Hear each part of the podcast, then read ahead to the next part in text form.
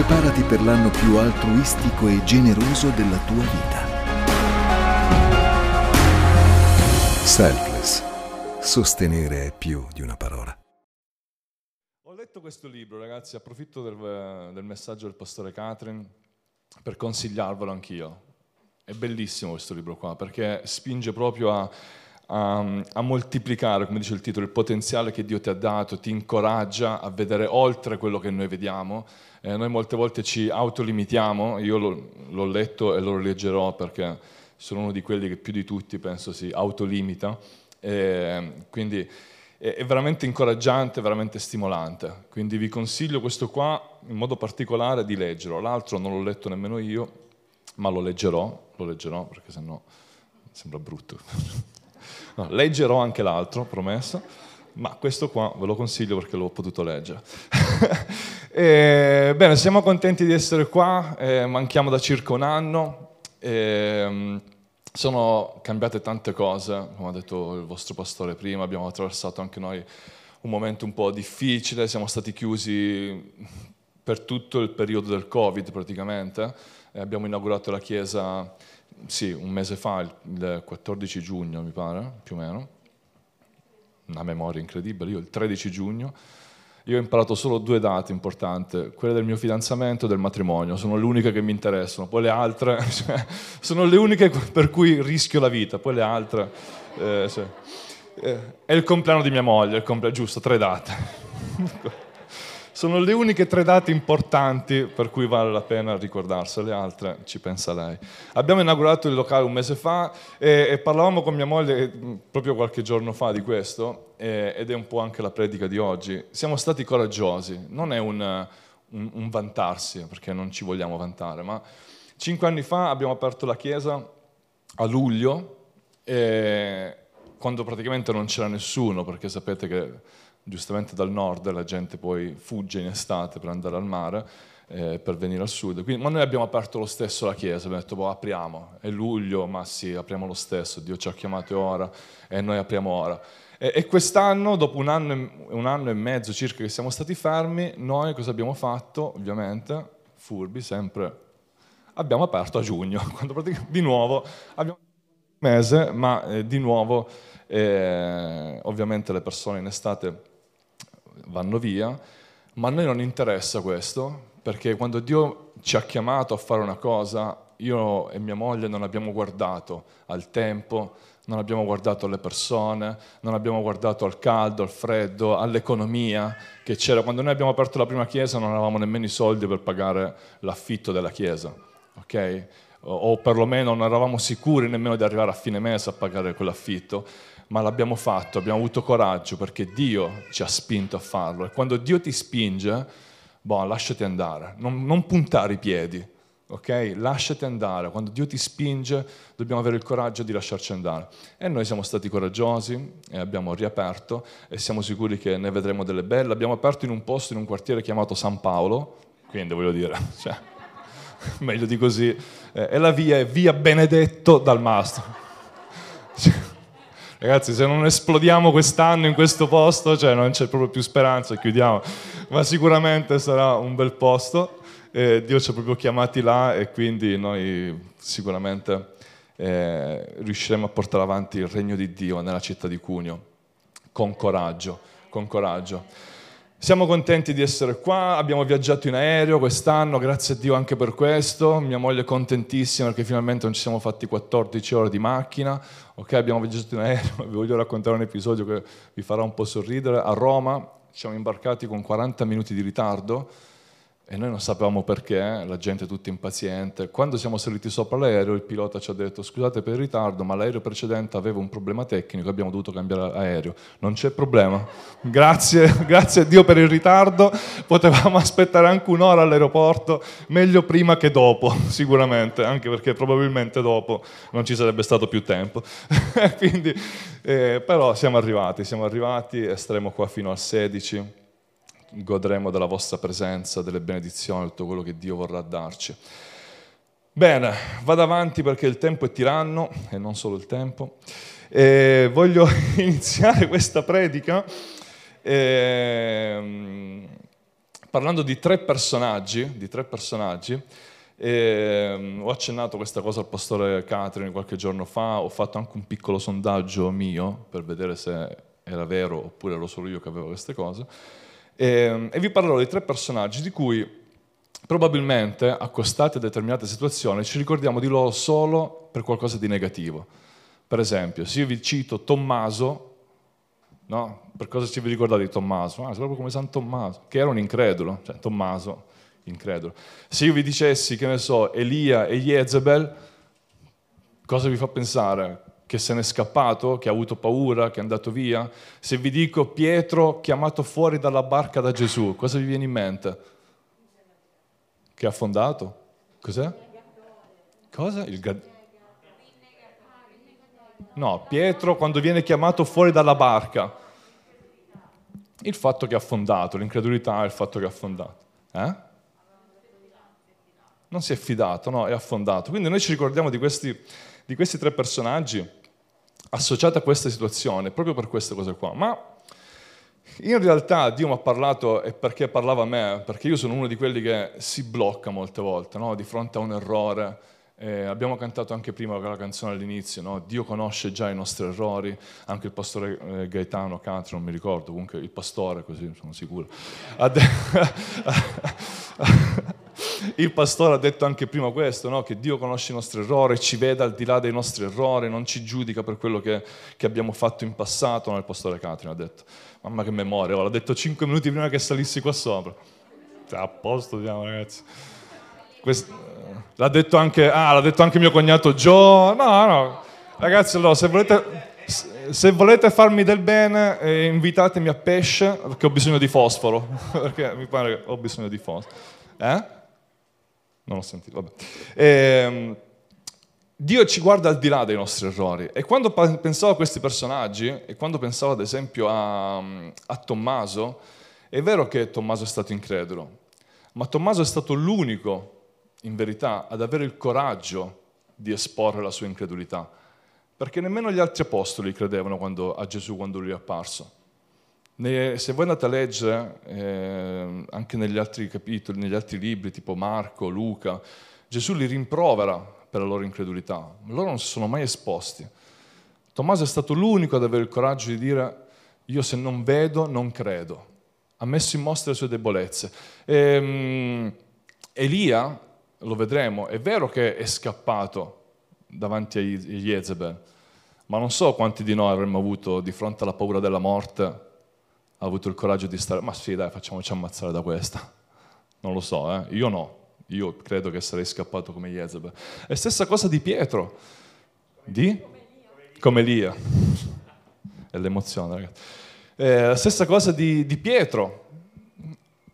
Pietro è vero che ha affondato, ma quanti di noi avrebbero avuto il coraggio di mettere il piede fuori dalla barca nella tempesta e di fare un solo passo sull'acqua? Quando andate a mare oggi pomeriggio, provateci. Provateci, se ci riuscite vi porta a cena. Signore, non ascoltare questa preghiera.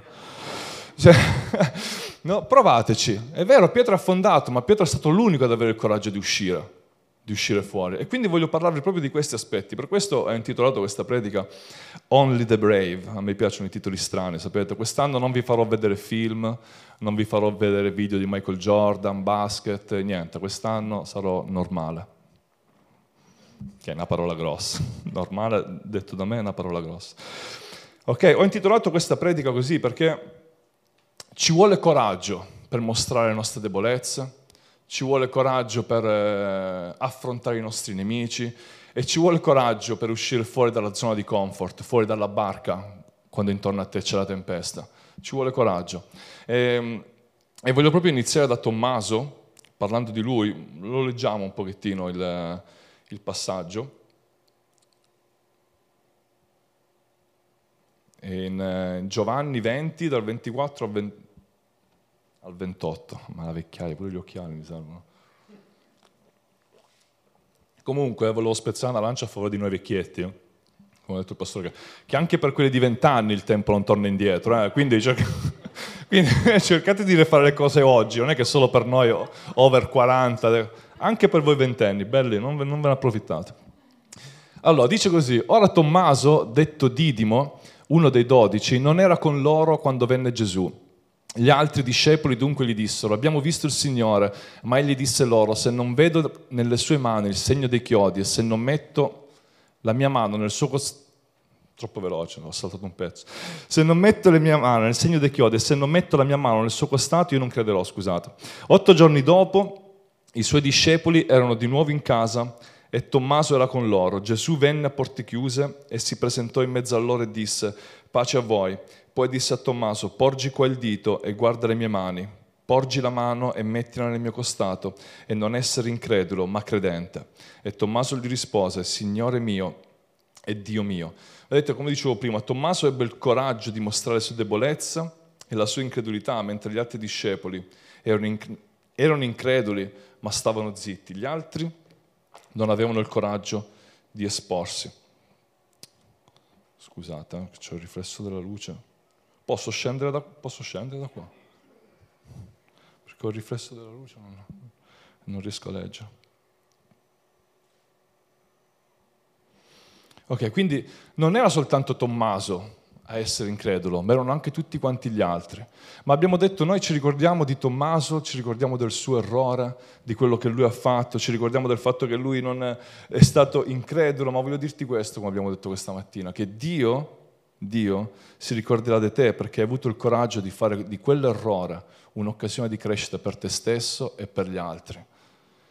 Okay? Dio non, ti, non, si ricorderà mai di te per il tuo errore, Dio non ti guarderà mai attraverso l'errore, ma Dio farà di quell'errore un'occasione per te di crescita e anche per gli altri. Ma tu devi avere il coraggio di ammettere quell'errore, che è la parte più difficile. Mamma mia ragazzi, quanti di noi sono capaci di ammettere gli errori? Le donne, le mogli, pochissimo. Pochissimo. No, dico, no, no, scherzo, mia moglie, meglio, che mi correggo. No, mia moglie è una di quelle che tranquillamente... No, scherzo, scherzo, scherzo. Però a parte chi veramente è capace o quanto facilmente riusciamo ad ammettere i nostri errori. Io quando sono al lavoro, molte volte scherzo col mio capo, eh, magari io faccio il magazziniere, no? e lui mi chiama e mi dice guarda Vince, forse hai sbagliato Già quando mi dice forse è sbagliato, sei sicuro? Gli dico io. Poi vado giù, effettivamente non avevo sbagliato io, gli faccio Ezio, ricordati una cosa, Vince non sbaglia mai. E lui, sì, scusami, hai ragione, si prostra. Sto scherzando ovviamente, sbaglio anch'io, no? Però quanto è difficile riconoscere il proprio errore, è difficilissimo, ci vuole coraggio per ammetterlo, ci vuole coraggio per tirarli fuori, ma Dio vuole premiare quel coraggio. Smettila di nascondere i tuoi errori pensando che Dio ti giudicherà per i tuoi errori, pensando che Dio ti giudicherà per i tuoi sbagli. Dio vede oltre. Dio non ti vede attraverso l'errore, ok? Dio ti vede attraverso il coraggio che hai di dichiarare quell'errore, di dire basta, io non voglio sbagliare più. Io non voglio, è vero, ho sbagliato, ma d'ora in poi non sbaglierò più. Dio vuole vederti oltre, oltre questo. Ok? Quell'errore di Tommaso è servito ancora a noi oggi per credere nell'impossibile. Se Tommaso non avesse avuto il coraggio di mostrare la sua incredulità, non avrebbe visto forse l'impossibile. E quella storia ci serve ancora a noi oggi per credere che l'impossibile è realizzabile, perché noi crediamo nel Dio dell'impossibile. Ma dobbiamo avere il coraggio, il coraggio di credere, dobbiamo avere il coraggio di riconoscere i nostri sbagli e dire Dio, questa cosa è troppo difficile per me, non sono capace, non ci riesco, lo ammetto, ma ti prego, vieni incontro alla mia incredulità, vieni incontro alla mia incredulità. Non riesco a farcela da solo, questo errore è troppo grande per me, ma ti prego, vieni, ma dobbiamo ballare? Dai ragazzi, andiamo con la musica. Non mi fate fare queste cose che poi mi parte, la parte tecno di me e non è bella la parte tamarra e non, è, non è, e non è carina, ve lo assicuro. Ok? Tommaso cosa faceva? Tommaso lui voleva vedere, voleva toccare, voleva sentire per credere e lo ha detto pubblicamente davanti a tutti e questo mi ha fatto pensare anche quante volte noi non abbiamo il coraggio di chiedere a Dio, Dio fammi toccare, fammi vedere, fammi sentire. E preferiamo nasconderci e dire no, preferisco non fare niente, non chiedere niente, perché se poi chiedo, eh, poi non posso tirarmi indietro. Voi pensate all'esempio di Gedeone, no? Gedeone mi fa pensare, mi dà l'idea di uno che non aveva voglia di andare a combattere. E lui dice, gli dice a Dio, allora facciamo così, se il vello è bagnato e il prato attorno è asciutto, vado a combattere. E Dio gli fa, ok, hai voluto così, e viene così. Lui lo vede e dice, ma è andata male. Allora facciamo così, rifacciamo. Se il è asciutto o è l'erba, no, come era al contrario, il vello è asciutto e l'erba è bagnata, allora vado a combattere. E Dio dice, vabbè, non c'è problema, hai chiesto, te lo faccio. E lui di nuovo il mattino dopo, vabbè, niente, mi tocca andare a combattere. Cioè, mi dava l'idea, perché effettivamente è molto più facile non chiedere, perché se non chiedi non hai il rischio poi di doverti prendere la responsabilità delle tue azioni e di agire ma Dio invece vuole sfruttare il tuo coraggio, il coraggio di chiedere, Dio voglio vedere, Dio voglio toccare, Dio vuole sfruttare questo tuo coraggio e noi come cristiani dobbiamo avere questo coraggio. Qual è quella cosa impossibile da chiedere a Dio? Qual è quella cosa che... Oh ragazzi, stiamo parlando di un morto, di una persona che era morta e che è resuscitata. È, è quasi normale, cioè no, quasi. È normale, penso, no? che uno voglia dire no, voglio vedere, voglio toccare Qual è la cosa impossibile per te? Qual è la cosa che tu vuoi vedere, che tu vuoi toccare? Abbi il coraggio di chiederglielo a Dio, perché Dio non ti giudicherà per la tua incredulità. Non dirà, ma guarda questo non ci crede, oh, no, non si fida di me, ma pensa a te, cioè dopo anni di chiesa, no, Dio non ti giudicherà per questo, Dio vuole venire incontro alla tua incredulità, ma tu devi chiederglielo. Tu devi avere il coraggio di esporre questa tua debolezza e dirglielo, Dio voglio vedere voglio vedere il miracolo nella mia famiglia, voglio vedere il miracolo nel mio lavoro, voglio vedere il miracolo nella mia salute, voglio vedere quella situazione cambiata, trasformata. Dio voglio vedere. Vieni incontro alla mia incredulità perché voglio vedere. E Dio non ti giudicherà per questo, non ti giudicherà per questo, ok? E non sentirti nemmeno tu giudicato se stai vivendo un momento di incredulità. Non c'è problema. Dio, Gesù appena apparso la seconda volta è andato diretto da Tommaso, senza, ha salutato, pace a voi, così, pace a voi. Eh, Tommaso, guarda, chiodi, buco, costato. Lui già conosce le nostre debolezze, lui già conosce i nostri lati deboli, ma lui vuole venire direttamente da te per mostrarti che lui è il Dio dell'impossibile, che lui è il Dio che può cambiare ogni situazione. Quindi non, non, non abbatterti tu quando lui non ti vuole abbattere. Ok? Hai fatto un errore, sei stato in qualche modo incredulo, passatemi il termine errore, perché poi, ripeto, è facile giudicare Tommaso che non ha creduto che Gesù fosse risorto, ma penso che anche noi ci saremmo trovati nella stessa situazione, no? Ma dobbiamo avere il coraggio, ok? Il coraggio di chiedere a Dio, Lui saprà risponderci, saprà mostrarci tutto quello che gli chiediamo. Sapete, ehm, Didimo, fatto, ho, ho, letto quel nome, Tommaso detto Didimo, sono andato a cercare un pochettino la, la traduzione un po'.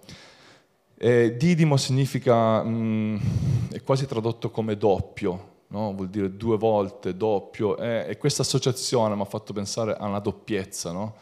Eh, Tommaso era quello che ha seguito Gesù per tanti anni, ma allo stesso modo poi è stato quello che non ha creduto al miracolo più grande della resurrezione. No?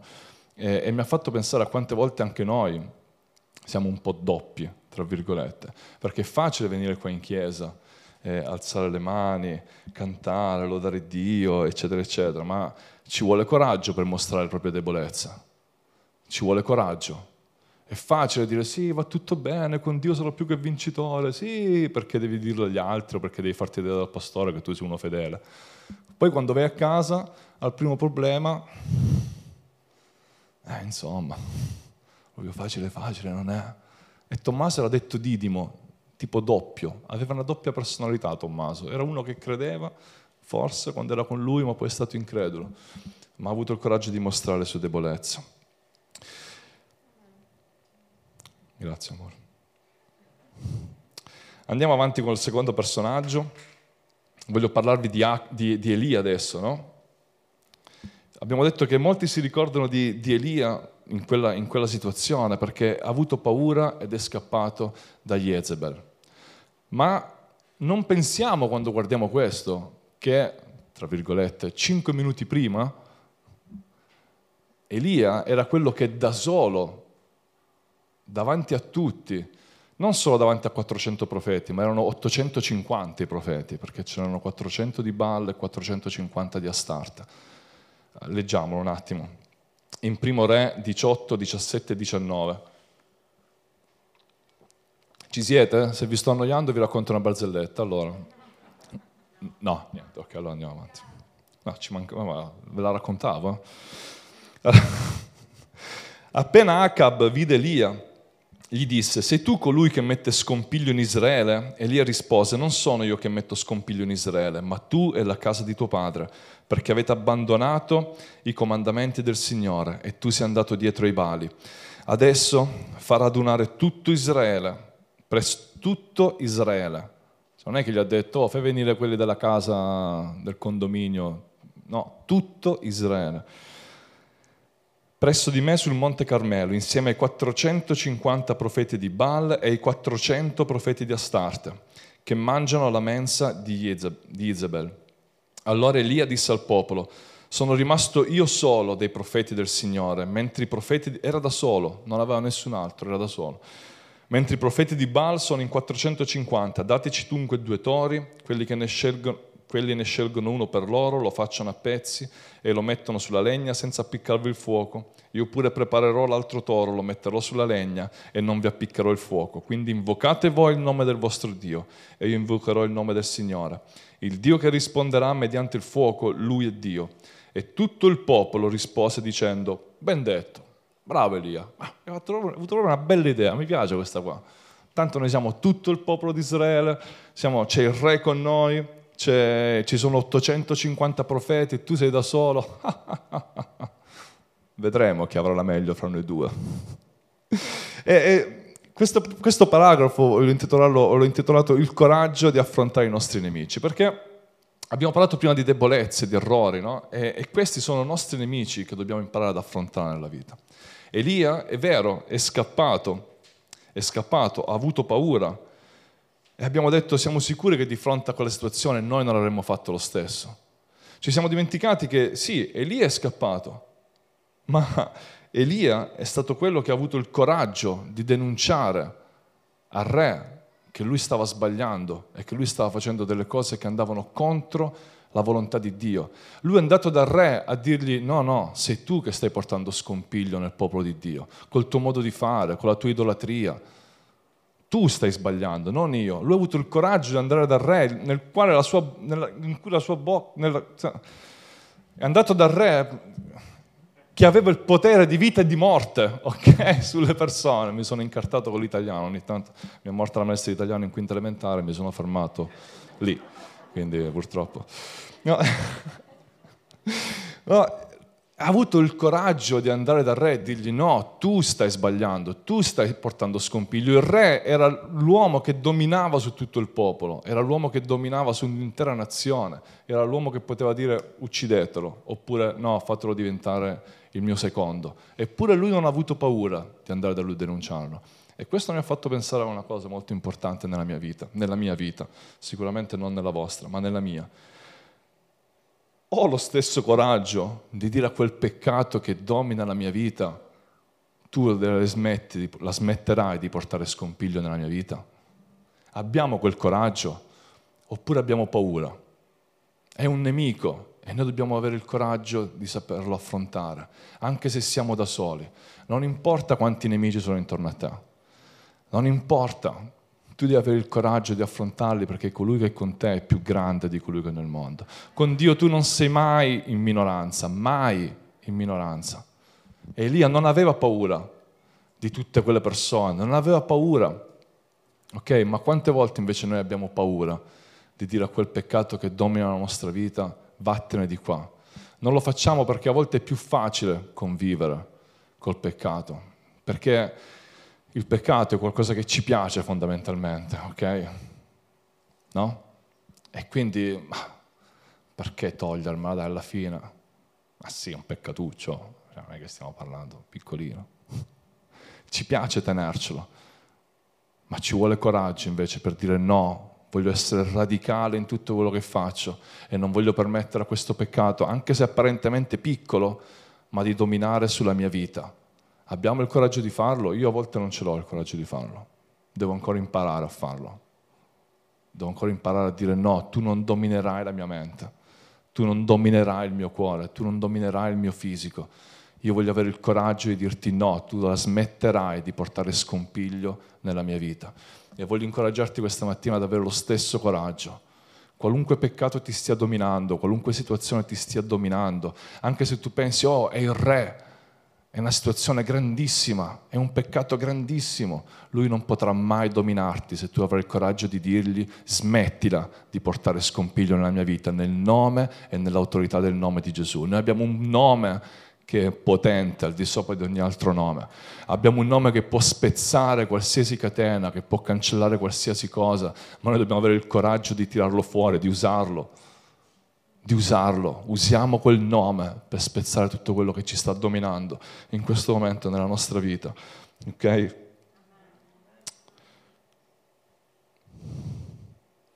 Dobbiamo imparare a, come abbiamo detto anche prima, a non distruggerci per il fatto che abbiamo sbagliato o perché abbiamo scappato, ma dobbiamo ricordarci.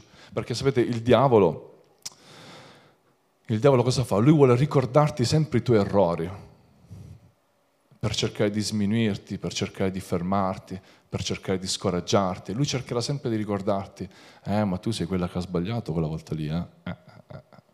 Vince, ma tu sei quello che quel giorno là hai fatto questo, questo e quest'altro. Lui cercherà sempre di, di mettere in mostra i tuoi errori, ma Dio non ti vede mai attraverso i tuoi errori. Ricordati questo, Dio non ti vede mai attraverso i tuoi errori. Okay? Dio vuole ricordarti invece, e voglio ricordarti anch'io, tutte le volte che hai avuto il coraggio invece di affrontare quella situazione che era difficile, tutte le volte che hai avuto il coraggio di mm, evangelizzare, parlare, testimoniare un tuo compagno di scuola. C'è gente che va ancora a scuola qua, sì? Eh, no? Vabbè, qualcuno. Scuole serali? no, tutte quelle persone che magari eh, Dio vuole ricordarti il coraggio che hai avuto quando sul posto di lavoro hai pregato per quella persona, non avevi, non avevi coraggio, ma sei andato lì e l'hai fatto. Dio vuole premiare, vuole ricordarsi di te come quell'uomo coraggioso che ha chiesto un miracolo, ha pregato per quel miracolo e ha ricevuto quel miracolo. Dio vuole ricordarti di te per questo, Chiesa, non per i tuoi errori. Tutti facciamo errori. Ragazzi, se Dio dovesse giudicarmi o guardarmi per i miei errori... Uff, a quest'ora non sarei qua, ve lo assicuro. Sapete, Dio quando, parla, quando vede me, dice, mamma mia, vedi Gesù, ti fossi fatto gli affari tuoi, a quest'ora questo. no, però Gesù gli dice, vabbè dai papà, stiamo parlando di Vince, eh, cioè, cerca di capire. Quindi la sua mediazione oggi mi fa essere qua, no?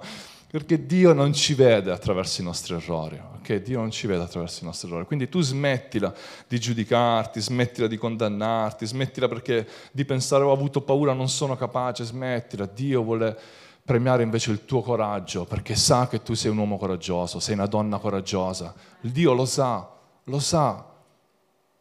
Che fai? Vuoi deluderlo? Sii coraggioso, ragazzo mio, ragazza mia. Ho dato dei giovani a tutti, eh? Ci mancherebbe, questa è galanteria. Dobbiamo essere coraggiosi, ragazzi. Noi, voi potete pensare come io ho pensato, sì, ma quello era Elia. Eh, era Elia, Elia ha fatto grandi cose, ma il coraggio non si misura in base alla, alla grandezza dell'impresa. Okay? Perché quello che per te può essere qualcosa di eccezionale, per me invece può essere una banalità e quello che per me è, è, bana- è, eccezionale, per te è banale. Il coraggio non si misura in base alla grandezza dell'impresa. Okay? Dio non, non, ti giudica in base a tu sei, ah, sei coraggioso perché hai scalato l'Everest. No, guarda, faccio l'alpinista di professione, quindi non è che, che è difficile per me. Okay? Ma Dio vede il tuo coraggio in ciò che per te è assurdo. Quello che per te è assurdo, Dio lì premia il tuo coraggio. Per me, ho, ho ascoltato una testimonianza una volta di un pastore, penso alla conferenza One, non mi ricordo più ovviamente, perché ovviamente non mi ricordo, ma eh, dove lui diceva che ha un, semaforo in Sud America, mi pare, ehm... no, era un semaforo, no, perché dire che il pastore era sudamericano, credo. Ehm... E, e, lui dice che a un certo punto ha sentito da parte dello Spirito Santo di scendere dalla macchina e pregare per, la, per quello che era nella macchina uh, ferma accanto e lui ha pregato per quella, per quella, persona e quella persona è guarita. Ha avuto coraggio di farlo questo gesto. Ma io, onestamente, io non avrei il coraggio di fermarmi qua sul, al semaforo dello svincolo, quello del porto. Aspetta, vado a pregare. Non ce l'avrei, magari per lui è stato qualcosa di normale, ma se io sento la voce dello Spirito Santo che mi spinge a farlo e ho il coraggio di andare a farlo, Dio premierà quel coraggio. Dio premierà quel coraggio. Magari per qualcun altro è una cosa, wow, beh, è normale, oh, che fai? Non preghi per le persone. Per te, per me magari è difficile farlo, ma Dio premierà quel coraggio. Quindi non ti scoraggiare del fatto che, ah, ma io non ho fatto le cose che ha fatto Elia, io non ho fatto le cose che hanno fatto... Ma non, non ti preoccupare perché Dio non ti guarda in base a questo. Dio sa quello che sei in grado di fare e ogni piccola azione che tu fai per Lui è preziosa. Per Lui è preziosa. Non importa se scali l'Everest. Ok? a Lui non gli importa questo. A Lui gli importa che tu sia coraggioso nel servire il suo regno, in qualunque cosa tu stia facendo, senza paura, senza timore, senza farti accusare dal diavolo, eh, ma tu sei quello che ha sbagliato, stai zitto. Non ti preoccupare, tu pensi agli affari tuoi. ok? Dobbiamo avere il coraggio di zittirlo anche quando lui ci parla. E voglio concludere parlandovi di Pietro. E ho quasi finito. Vabbè, dai, non ci ho messo tanto. Boh, non mi ricordo che ore erano. quando ho iniziato. a volte, vedete che a volte ragazzi dimenticarsi le cose aiuta. Ah, erano le 11, le 9. Signore, non guardare Peppa attraverso i suoi errori. Guardalo. Voglio parlarvi anche di Pietro, no? Abbiamo detto di, di Pietro. È vero che Pietro è affondato, è vero, ma lui è stato l'unico ad avere il coraggio di uscire fuori dalla barca e di mettere i piedi sull'acqua.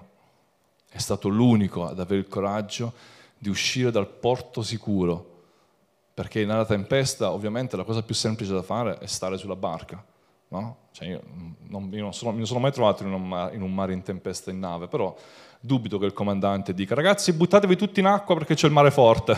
cioè, non, non, penso, non penso, non lo so, ma non credo che il comandante dica così. No? Il posto più sicuro era sicuramente stare in barca, ma Pietro invece ha avuto il coraggio di uscire fuori. Noi guardiamo il suo essere affondato, ma Gesù invece ha visto il coraggio, gli ha detto vieni, vuoi uscire, vieni e, e, e riflettevo su questo, alla fine Dio a chi ha affidato i suoi discepoli? Gesù a chi ha affidato i suoi discepoli? A Pietro.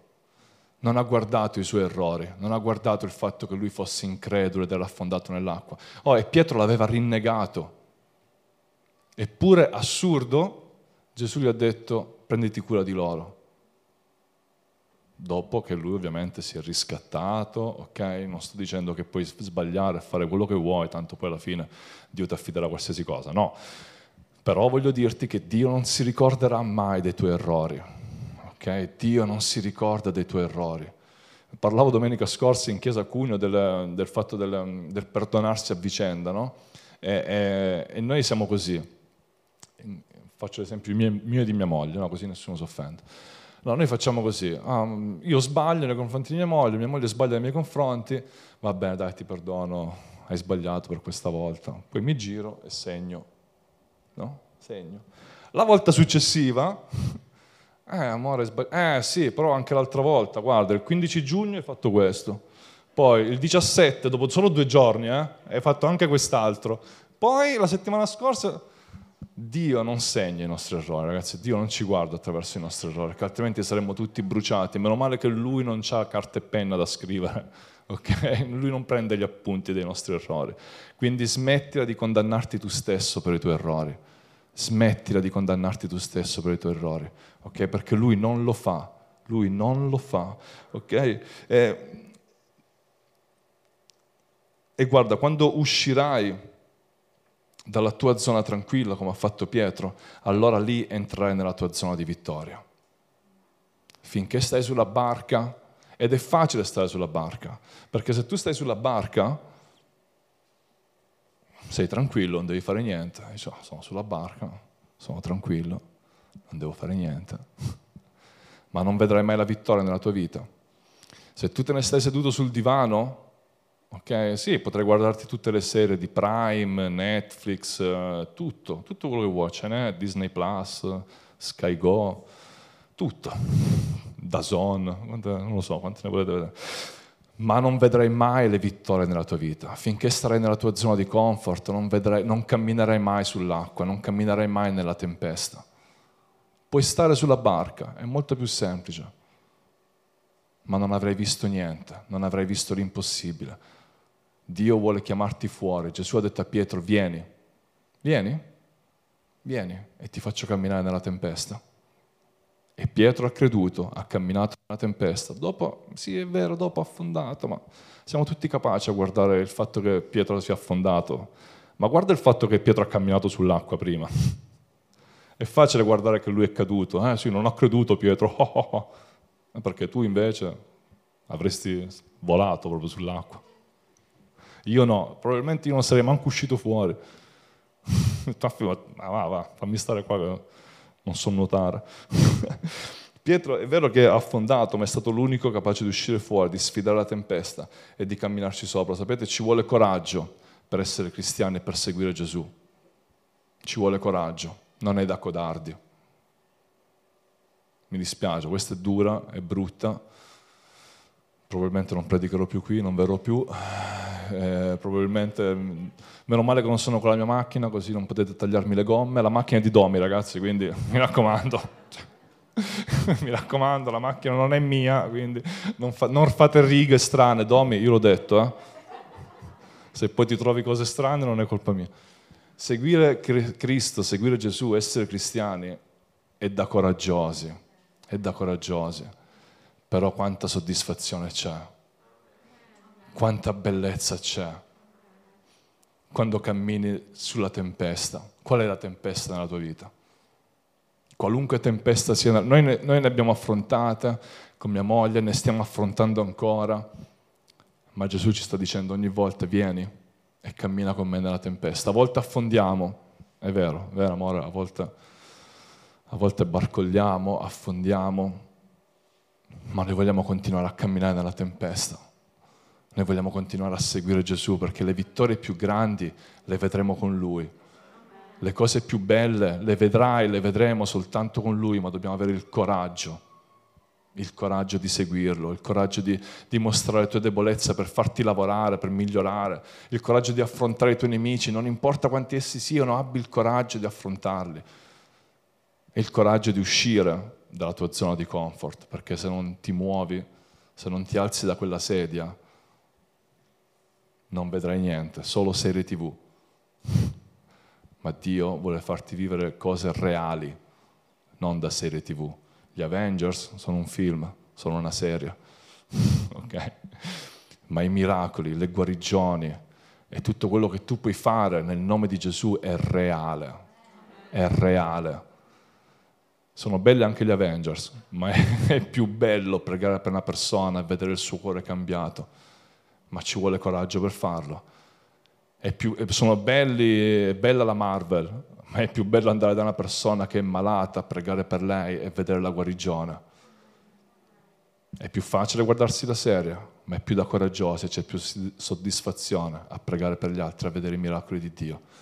Cosa vuoi fare? Cosa vogliamo fare?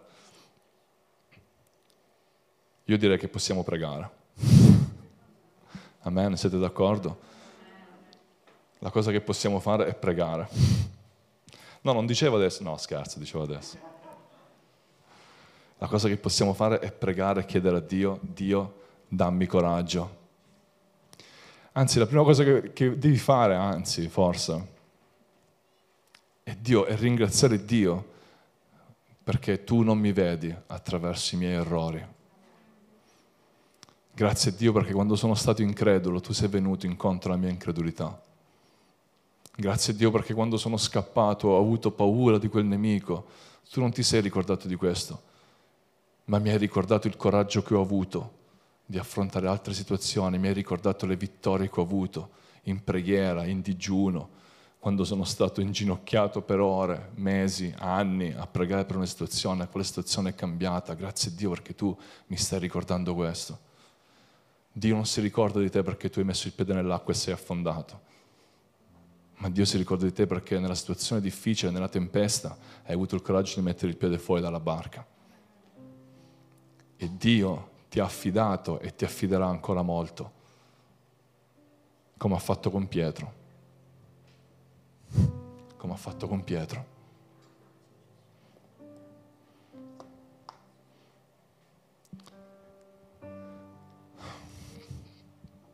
Sapete, sta a noi decidere. Perché il, il problema, io lo dico sempre, il problema più grande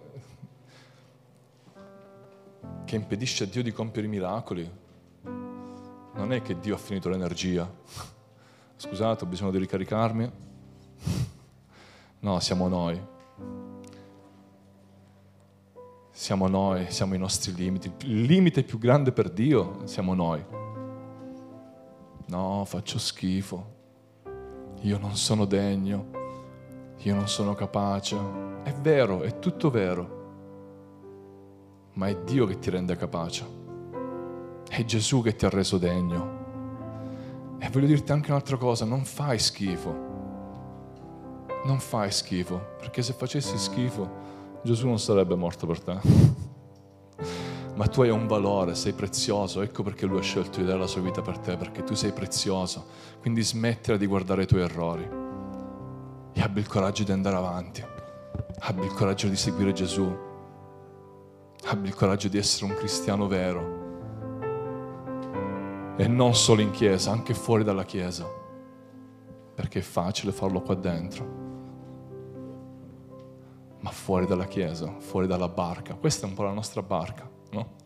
La chiesa è un po' una barca, è facile farlo qui dentro, ma Dio ci ha chiamati fuori Chiesa significa chiamati fuori, quelli chiamati fuori. Dio ci ha chiamati fuori. Chiesa, c'è un grande territorio da conquistare qua a Reggio Calabria. C'è una grande città da conquistare, ci sono migliaia di persone da conquistare. E tu non puoi perdere tempo a pensare ai tuoi errori. Perché Gesù intanto ti sta chiamando a venire fuori dalla barca.